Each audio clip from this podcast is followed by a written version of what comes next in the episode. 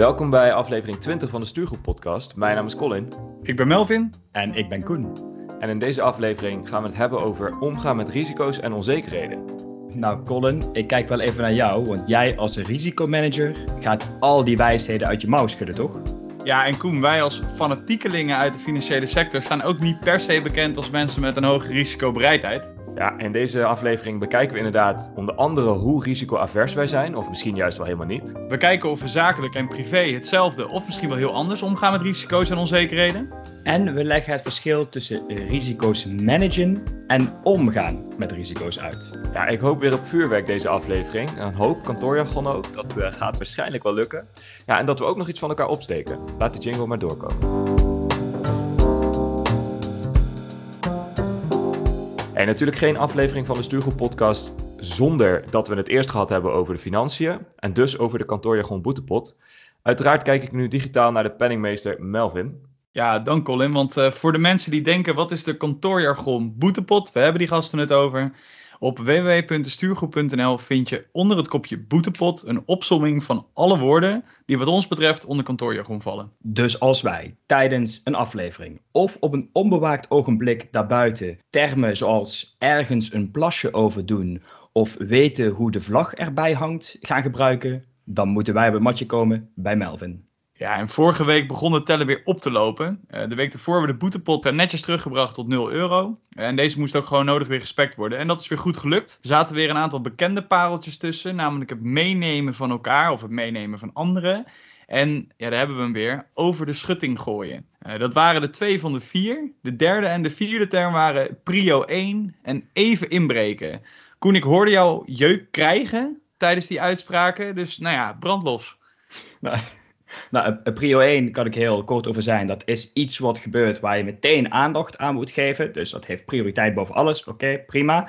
Maar het inbreken bij iemand, ja, dat, dat, dat, dat jeukt aan alle kanten. Als je in een gesprek zit en iemand zegt, bijvoorbeeld in dit gesprek: uh, Sorry Melvin, ik wil even inbreken om daarop in te gaan. Ja, ja het is wel een. Klassiekertje. Laten we zien waar we, waar we deze week op uit gaan komen. Colin, jij gaf al aan dat we misschien weer een hele hoop voorbij laten komen. Dus uh, we gaan het zien. De stand van deze week is in ieder geval nu 4 euro. Alright. De financiën hebben we in ieder geval weer op orde. Wat mij betreft vloeien daar niet direct financiële risico's uit voort. Maar goed, je weet natuurlijk nooit hoe het er aan het einde van de aflevering voor staat. Heel even 30 seconden theorie. Laten we in deze aflevering van de volgende definitie van een risico uitgaan. En dat is gewoon de kans dat we met iets slechts te maken krijgen. En het, dat het dus gaat over onzekerheden. Dus we weten niet zeker of we er wel of niet mee te maken gaan krijgen. Laten we eens in deze aflevering kijken hoe, we, hoe wij daarmee omgaan. Is dat voor nu in ieder geval een duidelijk vertrekpunt? Helemaal goed. Zeker. Dan gaan we snel verder. Even bij het begin beginnen. We hadden het net al hè, over hoe risicoavers zijn we wel of niet. Als jullie jezelf nou in zouden moeten delen van zeg maar 1. Je bent zo risicoavers dat je als belegger alleen maar zou beleggen in staatsobligaties. En dan echt 10 is Max Verstappen, Monza, Italië. Ja, we weten het nog dat hij toch nog even Lewis Hamilton in probeerde te halen in die eerste chicaan. Waar komen jullie dan uit? Ik ga mezelf een 6,5 geven, maar ik ben heel benieuwd waar Koen op uitkomt. Ik geef mij uh, in privé een 3 en qua werk een 9. Dat ligt aardig uit elkaar. Ik ben heel erg benieuwd. Ja, ik zou het heel tof kunnen doen nu en zeggen dat ik overal risico's neem, skydiven, dat soort dingen. Dat is gewoon absoluut niet waar. Ik denk het meest risicovolle wat je mij hebt zien doen is dat ik met een witte broek in de regen naar kantoor ga. Ja, ik, ik, ik, ik, zit echt ook op een 4 of een 5 of zo. Het is echt... Uh... Wel een linnenbroek, toch? Of niet? Wel een linnenbroek. Een witte, witte linnenbroek. Die heb okay, ik niet, maar die kan ik best wel regelen. Ja. Een 4, oké. De, de, linnenbroek, de linnenbroek die komt, uh, daar, daar gaan we ooit nog eens een aflevering aan wijden. Zeker. Hey, laten we daar gewoon eens even eh, wat verder op ingaan. Als je denkt aan risico's, laten we beginnen bij werk. Risico's in relatie tot jullie werk. Wat is dan het eerste wat in je opkomt? Is dat iets wat, wat een veelgehoorde term is, zeg maar risicomanagement, zoiets? Hoe gaat dat er in jullie hoek van de kantoorjungle aan toe? Nou ja, volgens mij noemde Melvin het al aan het begin. Dat wij in de financiële sector zitten. Dus dat wij niet bekend staan als, uh, als cowboys of als grote risiconemers. Dus het, uh, het gaat er behoorlijk risicoavers aan toe. En er zijn een uh, best wel aardig aantal mensen bezig met uh, risicomanagement, met mitigerende maatregelen, met risico's ook in kaart brengen. Er zijn verschillende documenten voor die allemaal lijpe afkortingen hebben gekregen. Dus uh, ja, je kan wel zeggen dat het uh, wat dat betreft redelijk nou, dichtgetimmerd is qua risicomanagement. Zeker weten, want uh, je hebt ook nog van risicomanagement kun je ook nog weer 30 variantjes van een woordje ervoor zetten. Je hebt operational, je hebt financial, je hebt enterprise. Dus op die manier maken wij onderscheid tussen heel veel verschillende vormen van risk management. Dus ik sluit me volledig aan bij Koen. Ja, en, en de hele verzekeringstak die is natuurlijk gewoon gericht op het afdekken van risico's. En allerlei mensen producten, nou, producten aan de man brengen die mensen het gevoel geven dat ze zijn verzekerd tegen risico's. Zeker weten, ja, core business. Ja, het is gewoon core business. Ja, ik... ik ja, ik, ik heb Oh, ik heb net een regel voorbij horen komen van Koen, waar er volgens mij vier ronden gaan zitten. Dus dit wordt echt al de jackpot in het begin van de aflevering. Maar goed. Ik, zoals ik al zei, ik was al bang dat er in deze aflevering vakjargon en, en kantoorjargon en, en elke vorm van jargon wel veel voorbij zou komen. Maar ik ken ehm, ook geen andere termen binnen risicomanagement. Ik, ik ken risicomanagement aan zich is volgens mij al een, een, een jargonterm. En volgens mij alles in dat landschap. Oh, Absoluut. En, Colin, ik denk dat jij daar hier nog wel het meeste van af weet van ons drie. Nou ja, ik wilde dus net zeggen, Koen, jij zei het al, maar risicomanagement in onze projecten, dat is letterlijk mijn fulltime job. Dat, dat is wat ik ben. Ik, ik ben een, een brok kantoorjargon die risico's managt. Ik werk in een afdeling die ook echt bestaat uit mensen die zich alleen maar richten op de proceskant van onze inhoudelijke projecten. Dus wij doen met z'n allen ehm, aan risicomanagement, aan, aan, aan planningen, financiën, dat soort dingen. Dus uh, ja, waar die inhoudelijke mensen dan bezig zijn met berekenen uh, hoe een brug eruit moet zien en hoe de bonusanalyse dan uh, precies gaat. Hè? Ja, daar zijn wij bezig met welke risico's brengen de doelstellingen van het project op het gebied van geld en tijd en kwaliteit en zo in gevaar. Dus uh, ja, dat is letterlijk wat ik doe en daar komt een hoop uh, kantoorjargon voorbij. Dus voor mij is het absoluut geen onbekende term. Waar ik wel benieuwd naar ben, hè, wij, wij waren net best wel expliciet in onze definitie die vrij vaag was, maar toch, we zeiden wel dat het ging om ongewenste dingen die nog een kans van optreden hebben. Dus die, waar we nog niet zeker van zijn of we ermee te maken gaan krijgen of niet. Zien jullie dat dat bij, bij jullie op kantoor ook nog wel eens gewoon van alles door elkaar wordt gebruikt? Dus dat je zeg maar de feitelijke issues die al aan de hand zijn, gewoon worden vermengd met de risico's die nog kunnen optreden. En dat iedereen gewoon moord en brand uitschreeuwt, want er is altijd paniek. Nee, eigenlijk niet. Uh, wat dat betreft is dat volgens mij. Ja, ik kan hier echt geen jargon vermijden. Maar er zijn. Wat, wat zijn de klassificaties? Inherente risico's. Als in uh, wat, wat als je niks doet. Je hebt wat als je wel wat doet, een maatregel neemt. En je hebt gewoon, uh, nou jij noemde het net issues volgens mij, Colin. Je hebt gewoon, oké, shit wat altijd fout zal gaan, dat gaat nu al fout. Dus dat moeten we ook ergens netjes documenteren. Uh, ik zit niet zo diep in het vakgebied zoals jij, maar ik kom dan als iemand met een goed idee of iemand die iets wil bouwen, kom ik bij al deze collega's langs om dan doorzeefd te worden met uh, documentatie en jargon, met waar ik allemaal aan moet denken om in te vullen.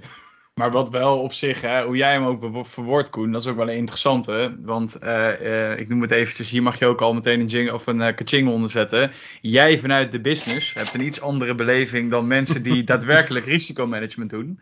Bij wat natuurlijk een risico is, hoe je ernaar moet kijken, welke categorieën er zijn. En ik denk dat de, uit, de uitdaging is, nou ja, zeker in de financiële sector, laat ik het even zo zeggen, dat het gat tussen, van begrip tussen die twee takken, dat dat een beetje overbrugd moet worden. Want anders ga je echt alleen maar in spraakverwarringen raken, leidt het tot frustratie en irritatie. Dan kom je denk ik ook een beetje in, uh, in de jeukgrens van Koen terecht. Nou, van jij zegt spraakverwarringen en jij probeert dus te beschrijven het gat tussen, en ik weet niet eens precies meer waar je nou het gat tussen welke twee dingen bedoelde, waar je met elkaar invulling aan moet geven. Ja, maar dat, Mensen... dat klinkt ook als een, een, hele moeilijke, een hele moeilijke opgave. Colin, ik denk, weet je, wat, wat ik net probeerde aan te geven dan heel concreet, is dat je gewoon mensen bij ons in de, in, in de sector ook hebt die hier eigenlijk 40 uur per week mee bezig zijn. En je hebt mensen die hier zich van bewust van moeten zijn in hun werk. Lees bijvoorbeeld de rol die Koen heeft, maar ook de rol die ik heb. Maar ja, jij zit natuurlijk echt wel aan de andere kant van de tafel. Ja, ik zou een beetje een beeld geven van hoe gaat het er nou aan toe in zo'n inhoudelijk project wat wij dan doen, bijvoorbeeld in de infrastructuur. Ik help projectteams letterlijk bij het onderscheiden van wat zijn nou die, die feitelijke issues waar we nu al iets mee moeten. En welke risico's kunnen we als project nog, zeg maar, die nog in de toekomst liggen, kunnen wij uh, nog gaan beheersen met elkaar. Dat, dat onderscheid, dat probeer ik altijd heel expliciet te maken. En dan vraag ik mensen letterlijk, oké, waar liggen jullie s'nachts van wakker? Zeg maar, welke dingen zijn nu top of mind, zitten nu in je kop? Oké, ik zei top of mind. ja, en waar ligt die s'nachts van wakker vind ik er op zich ook wel eentje die ik vaak... Okay. Nee, waar nee, dat, is, dat is gewoon een uitdrukking. Ja, maar ik zeg dan dus, waar liggen jullie s'nachts van wakker? Maar natuurlijk niet letterlijk, want ik gun jullie een goede nachtrust. Maar wat is nu top of mind? Dat is zo ongeveer mijn zin. Ik neem volgende keer een emmertje mee voor de mensen die daarvan moeten braken. Maar waarom ik dat vraag aan ze, is dat, wat, dat schrijven we dan in, op een whiteboard. Of nu digitaal doen we dat in Miro of in welke mooie tool dan ook. Omdat ik die onderwerpen bij mensen uit het hoofd wil halen. Zodat we ruimte hebben om na te denken over welke onzekerheden spelen nou in de toekomst? Risicomanagement is voor mij vooral een stukje scenario denken, een beetje doemdenken van wat zou er in de toekomst mis kunnen gaan. En dan met elkaar bepalen wat kunnen we nu doen om te voorkomen dat het straks niet in de shit draait. Dus dat is ook wat ik net bedoelde met dat onderscheid tussen zeg maar, de feitelijke issues en het managen van risico's. Dat is zo ongeveer de basis van mijn werk. Vandaar dat ik wel benieuwd was naar hoe, hoe dicht ligt dat bij jullie tegen elkaar aan? Of is dat iets wat ja, impliciet eigenlijk gewoon op één hoop wordt gedonderd? Nee, eh, dit zit wel dicht tegen elkaar aan, maar wel niet op een hoop gedonderd. Ik vind het wel lachen wat je, wat je nou zegt, want ik heb dus eh, laatst in een sessie gezeten dat inderdaad iemand, ik denk een Colin, erbij zat met... Zouden jullie als huiswerk alsjeblieft deze 97 scenario's willen, was het, scoren op waarschijnlijkheid en op impact? Nou, doe je dat voor 97 van die scenario's. En dan moet ik voor mijn kleine productje wat ik heb, moet ik gaan kijken hoe ik het risico ga mitigeren dat de hele financiële sector ten onder gaat, zoals in 2008. En dan zit ik zuchtend, kreunend en steunend bij die risicomanagers. En dan denk ik, waarom hou ik me hiermee bezig? En misschien is dat dat gat wat Melvin dan Wat ziet moeten mensen die er wat van zouden moeten weten. Nou, je, wil- je wil niet weten hoe vaak, eh Koen, ik wel niet te horen heb gekregen dat ik aan het, aan het einde van een sessie de soort van de feedback kreeg of de, de warme boodschap van joh, ik kreeg gewoon jeuk onder mijn nagels toen ik zag dat er weer een risicosessie in mijn agenda stond. Alleen ik probeerde gewoon een, een soort levendig gesprek van te maken waarin iedereen ook zoiets heeft van oké ja, we zijn inderdaad bezig met het analyseren van risico's die echt mijn projectdoelstellingen in gevaar brengen en niet van dat ellenlange gezever over de wereld staat eh, op instorten en eh, we kunnen met elkaar helemaal niet goed definiëren wat nou de impact daarvan is op het projectje waar we met z'n allen zo druk mee zijn.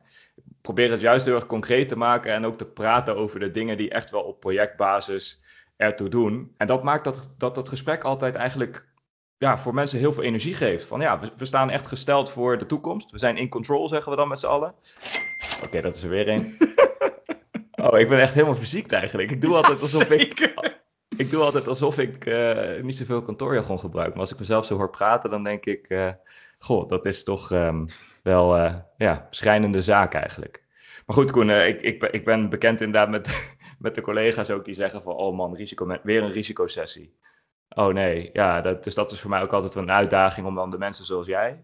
eh, met een goed gevoel naar, eh, naar huis te sturen. Ik denk dat daarin ook wel wat jij eigenlijk wat jij omschrijft, Colin, is dat jij ook een soort van eh, de helpende hand biedt. Ook een beetje helpt, sorry hoor, ik kan er ook niet helemaal gaan ontkomen, maar helpt te faciliteren. Ook of in ieder geval de dialoog erover aan te gaan. Dit zijn een hele hoop termen in één zin. Maar de dialoog erover aangaan en faciliteren. Maar ja, klopt, klopt. Dat is wat Ja, nee, doe, maar, ja. maar, maar dat is wat jij doet. Wel, Koen, ik weet niet hoe dat voor jou is, maar ehm, je hebt ook wel eens dat je inderdaad gewoon een lijst krijgt. Vriend, dit is wat wij hebben liggen. Jij bouwt iets, beste Koen. Jij hebt iets leuks bedacht. Deze lijst moet je aan voldoen. Fijne wedstrijd. En, en zoek Ja. het maar uit. Dan wordt het En- de lijstjes, eh, vriend. Ja, nee, dat is de lijstjes. Maar Ja. dat heeft ook, denk ik, vanuit het, vanuit het riskoptiek. eh, zit daar denk ik ook een ander type rol. Je hebt mensen die eh, ervoor moeten zorgen dat de lijstjes gevuld worden. Dat wij als bedrijf zijnde gewoon overal netjes onze checks hebben doorlopen. Dus dit zijn gewoon de mensen die, ja, types als mij en Koen moeten.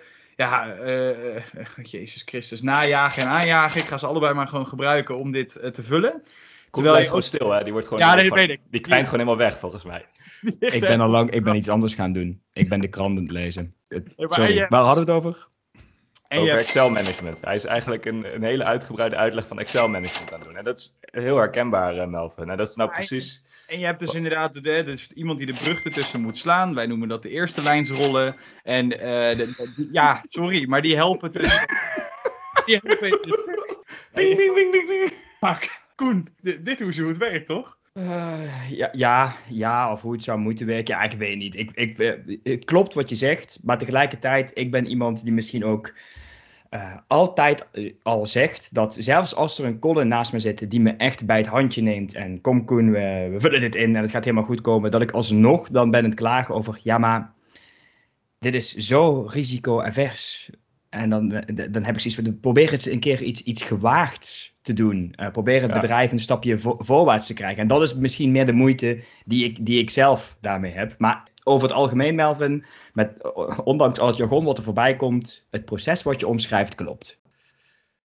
Als jullie kijken naar je, misschien naar jezelf, of in ieder geval laten we, het, laten we het bij het team waar je mee werkt, laten we het daarbij houden.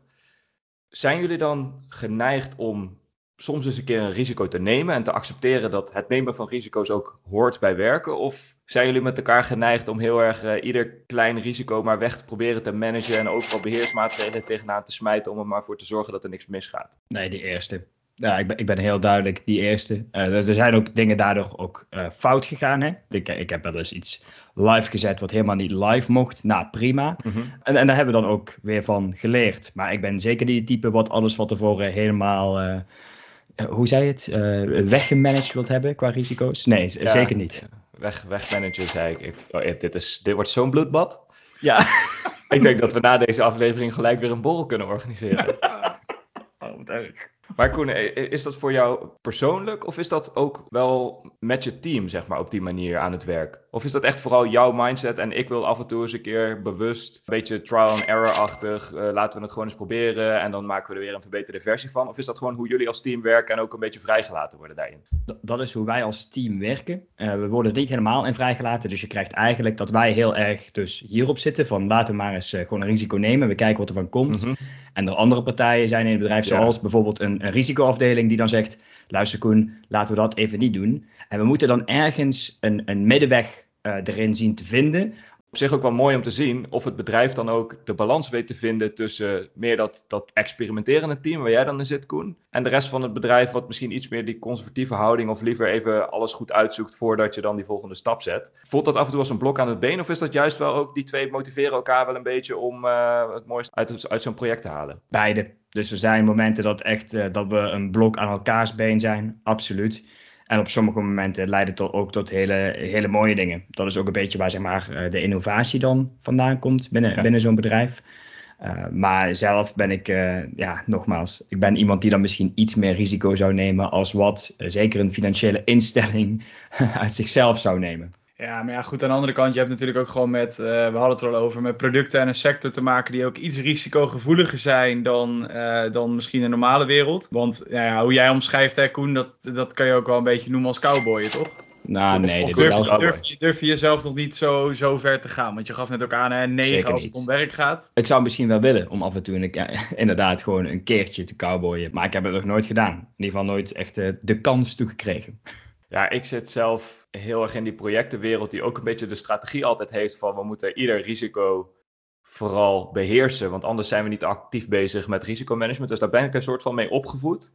Moet zeggen dat ik de laatste tijd zelf wel steeds meer neig naar, ja, als je altijd maar op die manier blijft werken, dan blijf je ook met de slechtste reden ooit de dingen op een bepaalde manier doen. Omdat we het vroeger ook altijd zo deden. Dus denk ik nu ook steeds vaker, en dat, dat weet ik ook al steeds vaker in mijn project ook te implementeren, van laten we gewoon eens dingen proberen waarvan we niet precies weten hoe het gaat. Soms moet je eens een keer een risico nemen om met elkaar een paar stappen verder te zetten. En ja, dan gaat, wat jij ook zei Koen, dan gaan we een keer op ons bek. Dan werkt een systeem eens een keer niet zoals we het hadden bedacht. Of dan heeft een bepaald onderdeel van het project ineens niet de resultaten die we al, al die jaren gedraaid hebben.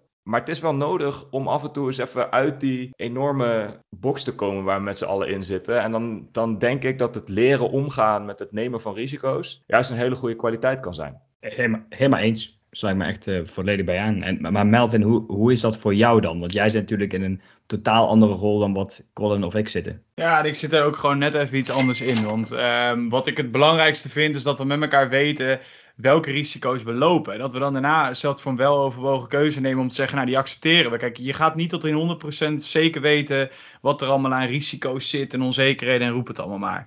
Alleen, ik vind het wel mijn taak om ook mensen in, in hun rol, dus niet zozeer de mensen die vanuit, nou ja, even Colin zijn hoek komen om de vragen te stellen, maar eigenlijk al proactief zelf Ja. bedenken, waar zijn we nou eigenlijk mee bezig? Welk risico lopen we? Want ja, ik heb het stempeltje dat ik verantwoordelijk ben voor al die checks die eh, eh, Colin net noemde. Dat is leuk en aardig, maar uiteindelijk zijn de mensen bij mij in het team zijn daarmee bezig, dagelijks, om dit draaiend te houden, werkend te houden. Dan vind ik het mijn taak om hen wel tot een bepaald niveau uit te dagen, om daar zelf ook over na te denken. Want je wil niet één keer in het kwartaal door zo'n lijstje kapotgeschoten worden, omdat je denkt, ah, hier hebben we nooit over nagedacht. Ah, is wel een goeie, ja, ook niet over nagedacht. Ja, laten we hier eens een controle op inrichten. Ja, ja, deze hebben we ook niet gemitigeerd. Dan wordt het inderdaad echt een bloedbad. En dan ga je er ook Ja. gewoon heel veel eh, irritatie van krijgen. Terwijl als je daar wat proactiever al zelf over nadenkt in je rol, dan is het ook allemaal niet zo super spannend. Eh, ja, Toch is dit wat jij zegt, Melvin. Dit is wel waar heel veel bedrijven van dromen. Hè? Dat het onderdeel is van quote-unquote business as usual. Klopt, Dat, ieder, ja. dat iedereen continu bezig is in zijn werk met niet alleen maar het uitvoerende, maar ook nadenken over en wat kan ik nu doen om te voorkomen dat er in de toekomst shit misgaat. Dat je gewoon allemaal impliciet altijd risicomanagement of hoe je het ook wilt noemen, onderdeel Moet je ook niet willen. werk. Maar dat Moet gebeurt je ook niet willen. Nee, maar moet je ook niet willen. Kijk, met alle respect, eh, Koen, jij hebt allemaal slimme IT'ers in jouw team zitten. Die moet je lekker hun ding laten doen. En die moet je ook vooral niet belemmeren met hier, je moet 40% van je tijd over risico's nadenken. Die moet je uitnutten in hetgeen wat ze kunnen. Alleen ik vind wel dat bij iedere rol, welke rol je ook hebt, hoort er wel gewoon misschien normaal logisch nadenken bij. Dat je niet als een achterlijke... Misschien Ja, laten, we, laten, we- dat noemen. Ja, laten we het zo benoemen. Dat vind ik, dat mag je van iedereen verwachten. En dat de ene daar wat verder in gaat dan de ander. Nou ja, Cessa, dat is prima. Dat is alleen maar mooi meegenomen. Goede afsluiting wat mij betreft voor het eh, zakelijke deel. Ik wil deze, deze aflevering eigenlijk niet terugluisteren, want ik denk dat wij eh, flink over de scheef zijn gegaan. Maar Koen, jij begon in je introductie al met werk is het een 9, privé is het een 3. Hoe gaan jullie privé om met, met risico's? Is dat tot echt totaal anders? Ik, ik denk dan bijvoorbeeld aan, eh, aan vakanties of zo. Hè? Stippen jullie dan alles haarfijn uit of is het op de Bonnefoy en we zien wel waar het schip strandt? Nou, om heel eerlijk te zijn, ben ik dus totaal niet Bonnefoy type. Ik eh, stippel alles uit. Ik weet al welke leuke restaurantjes er zijn. eh, als ik al niet de reservering te pakken heb, drie weken van tevoren. Is, eh, als we ook verschillende plekken bezoeken, dan weet ik wanneer en hoe laat we vanaf waar vertrekken en naar waar gaan rijden. Nee, wat, wat het privé betreft ben ik inderdaad graag heel erg, heel erg voorbereid. Eh, soms eh, moet ik toch toegeven op het ongezellige af. En wat voor Christel daarvan? Eh, deels vindt ze het heel erg irritant. Want wij kunnen ook nooit wat spontaans doen. Nee. En deels vindt ze het ook heel erg chill. Want in die zin, ik heb wel gewoon leuke dingen uitgezocht dan ook op dat moment. En ik ben ook het zorgt ook wel een beetje. Zeker, maar laat mij iets spontaan kiezen. En het is waarschijnlijk het slechtste restaurant waar je ooit hebt gezeten. Of de, de, de- Ja, het smerigste biertje wat je ooit hebt gehad. Want eh, het lukt mij gewoon niet om spontaan dan daar wat aan te wijzen en denken... "Ah, dat ziet er leuk uit, daar gaan we naartoe. Want het verleden leert dat ik daar niet bijzonder sterk in ben. Ja, ik, ik moet me helaas ook wel aansluiten bij jou, Koen. Een heel concreet voorbeeld. Wij rijden elektrisch en dan ga ik echt van tevoren helemaal die route langs en kijken waar we allemaal precies kunnen laden.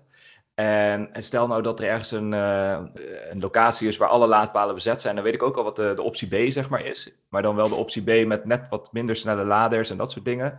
En ook waar ik dan op locatie precies de auto weer eh, aan, de, aan de stekker kan hangen. En hoe ver de camping, waar we dan zo, hè, zo ongeveer. We, we plannen nog net niet de camping, maar wel ongeveer de, de driehoek waarbinnen de camping dan moet liggen. Weet je, zo ongeveer die kilometers. En hoe ver dat dan af is van, hè, van geschikte laadinfrastructuur, in dit geval allemaal op die auto natuurlijk. Ida is heel anders. Die is echt super relaxed. Die denkt gewoon van, joh, al die doemscenario's van jou, daar, eh, wat hebben we daar nou aan? En wat nou als we onderweg een laadstation tegenkomen waar geen plek is, dan rijden we toch een stukje verder, joh. Of we wachten even. Die denkt gewoon van, joh, we hebben vakantie. Lekker laten gaan even. Eh, op werk zijn we al met genoeg dingen aan het regelen. Ik hoop dat, dat Melvin ons in de stuurgroep een beetje in balans houdt. Ja, ik krijg hier echt jeuk van. Hoe jullie dit omschrijven, dat is echt niet te doen. Dat kan echt niet, serieus. Sorry, maar... Nee, ja, weet je, een voorbeeld van vakanties. Ja, weet je, het risico wat je loopt om daar even in te blijven, is dat je inderdaad niet naar dat fantastische restaurantje komt, wat je misschien van tevoren al een keer had gezien. Maar goed, als je dat echt heel graag zou willen, dan reserveer je die wel van tevoren. En alles wat je nou niet per se heel hard wilt, laten wij een beetje op zijn beloop gaan. Wij weten niet eh, alles vooraf. Dat doen we niet in het dagelijks leven. Dat weten jullie ook. Dat doe ik niet in mijn werk. Dat weten jullie ook. Dat doe ik ook met de stuurgroep niet. Dat weten jullie ook. Eh, Correct, correct. dus ja, dit kunnen jullie denk ik alleen maar beamen. Maar het is inderdaad allemaal wel, eh, wel gecalculeerd. En eh, ja, weet je, de eerste vijf seconden nadat er wat misgaat, zal ik de eerste zijn die een keertje loopt te vloeken van ja, dat het allemaal mis is gegaan. Maar ja, dit is een beetje het gevolg van, ja, van je manier van doen. Eh, ik heb net het woord volgens mij stretchen gebruikt. Nou, dat is eh, misschien wel het meest typerende term eh, voor mij. Ik vind het fijn om te horen dat Colin dit soort dingen ook super relaxed noemde. Dat hij zo Ida omschreef. Ik wil me nou niet meteen Ja. vergelijken met Ida, maar Nou, ik, ik, allebei ik toppers. ja, Ik, ik, thanks. Ik word hier eh, niet per se heel zenuwachtig van als we dit soort dingen ongepland doen. Achteraf is altijd de vraag: heb je inderdaad het optimale eruit gehaald? Dat, dat is een keerzijde van het verhaal. Dat is niet, denk ik niet altijd het, eh, niet het geval. Nou ja, Melvin, ik kan je geruststellen. Ik denk dan achteraf, als we dus gewoon lekker, in dit geval gingen we naar Zwitserland. En het was daar allemaal helemaal perfect voor elkaar met die laadpalen. En ook op de camping was het allemaal goed. En er waren zelfs nog laadpalen in de dorpjes waar ik nooit had verwacht dat dat geregeld was. En toen dacht ik bij mezelf, gozer, waar heb je nou weer druk om gemaakt? Dan kijk ik op mijn Garmin en die zegt dan de hele tijd tijdens het rijden vlakbij zo'n laadstation. Uh, u heeft hoge stress, want dan ben ik alweer aan het nadenken, wat nou als er geen plek is? Helemaal niet nodig. Helemaal niet nodig. Maar dit is wel trouwens... Je hebt vakantie, chill out. dit is wel de reden waarom ik waarschijnlijk geen goed persoon ben voor een uh, elektrische auto. Omdat ik te veel dit een beetje bluff. En waarschijnlijk word ik dan groot afnemer van de ANWB. Ja. Dus uh, uh, alles op zijn tijd. tijd. Zeker weten. Je hebt early adapters en je hebt, hoe noem je ze? Oh god. De, de, de, de, mannen die ook ja, later eens een keer aan, aan de auto gaan. Hey, richting de afsluiting. Want we zijn alweer eh, goed op weg om het risico te lopen dat we uit de tijd lopen. Als jullie de luisteraars één gouden tip zouden mogen geven voor het omgaan met risico's en onzekerheden, wat zou dat dan zijn? Wat mij betreft, uh, ik had het er net ook al eventjes over, maar zit dat hem voornamelijk op dat je gewoon zelf moet snappen waar je mee bezig bent. En weet je, tot een bepaalde mate laat je adviseren door, nou ja, uh, met alle respect, een type als Colin die er verstand van heeft, die jou kan vertellen van joh, uh, ja, maar je loopt wel dit of dit risico. En het hoeft geen uren te duren. Je kan gewoon wat gerichte vragen stellen. Iemand geeft jou een antwoord en op basis daarvan maak jij zelf keuzes. Maar probeer in ieder geval ook open te staan voor welk risico loop ik. Want daar krijg je achteraf alleen maar spijt van als je een keertje wel uh, kort door de bocht wil gaan. Dus ja, probeer gewoon te snappen welk risico je loopt. Ik denk dat dat even mijn uh, dooddoener is. Nee, ik ben heel blij dat je dat zegt. Want mijn boodschap is altijd dat ik mensen vooral wil helpen bij dat stukje bewustzijn. En dat ik ze helemaal niet kom vertellen wat ze moeten doen. Dus dankjewel dat, dat je dat nog eens bevestigt. Ja, ik heb even naar mezelf gekeken, even gereflecteerd en bedacht, wat nou als je net zo risicoavers bent als ik? Ja, dan zou ik je gewoon echt aanraden om af en toe eens van gedachten te wisselen met iemand zoals Melvin of iemand zoals mijn vriendin, die je gewoon helpt om dingen af en toe eens even in een ander perspectief te plaatsen. Wat ik zei, ik denk zelf vaak in van die doemscenario's. En wat kan er allemaal wel niet misgaan? En dan probeer ik dat te overanalyseren en dan kost me dat hartstikke veel tijd, hartstikke veel moeite. En ik krijg er misschien ook nog wel stress van. Daar het ook echt niet leuker van. Dus ik uh, zou zeggen, kies iemand waarvan je denkt, die gaat mij uh, eens even de andere kant van de medaille laten zien. Wat een wijze lessen. Het enige wat ik daaraan toe te voegen heb, accepteer gewoon af en toe een risico. Dus ook dat je het niet allemaal weet, zoals Melvin, zoals wat jij zegt. Dat je, dat je het niet weet. Dat je het gewoon, dat je niet eigenlijk capabel bent op dat moment. En Colin, uh, wat betreft, betreft die van jou, dat je niet met iemand hebt gepraat om het, het betere ervan in te laten zien. Maar gewoon denkt, oeh, dit zou wel eens mis kunnen gaan. Doemscenario, ik weet niet precies wat. Maar ik doe het gewoon. En weet je, dan, dan zie je het dan wel. Dat is de enige tip die, uh, die ik mee zou kunnen geven. Jongens, wat zijn we toch weer lekker complementair. Uh, misschien dat er nog andere mensen net zo complementair zijn. Misschien wel luisteraars. Die allemaal leuke verhalen hebben over de kantoorjungle. Over maf kantoorjargon. Bijvoorbeeld in deze aflevering. Of over hele andere avonturen in die jungle. Nou, wij horen dat natuurlijk heel erg graag lieve luisteraars. Want dan kunnen wij het met z'n drie hier bespreken en erop reflecteren. Dus stuur ons die leuke verhalen. En dat kun je doen door even een mailtje te sturen naar info.destuurgroep.gmail.com of via onze social kanalen. En dat brengt ons bij het einde van deze aflevering, Colin. Vond je dit een toffe aflevering? Vergeet de Stuurgroep Podcast dan niet te volgen op Spotify of Apple Podcast. En wat leuk is om te doen op Apple Podcast, laat even een review achter of in ieder geval een rating. Naast de podcast plaatsen we natuurlijk regelmatig artikelen op onze website www.destuurgroep.nl en zijn we actief op de socials. Dat is heel simpel. de Stuurgroep op Instagram en de Stuurgroep op LinkedIn. Volg ons even, dan weet je precies waar de volgende aflevering van de podcast over gaat en wanneer er weer een artikel online staat. Voor nu zou ik zeggen bedankt voor het luisteren en tot volgende week.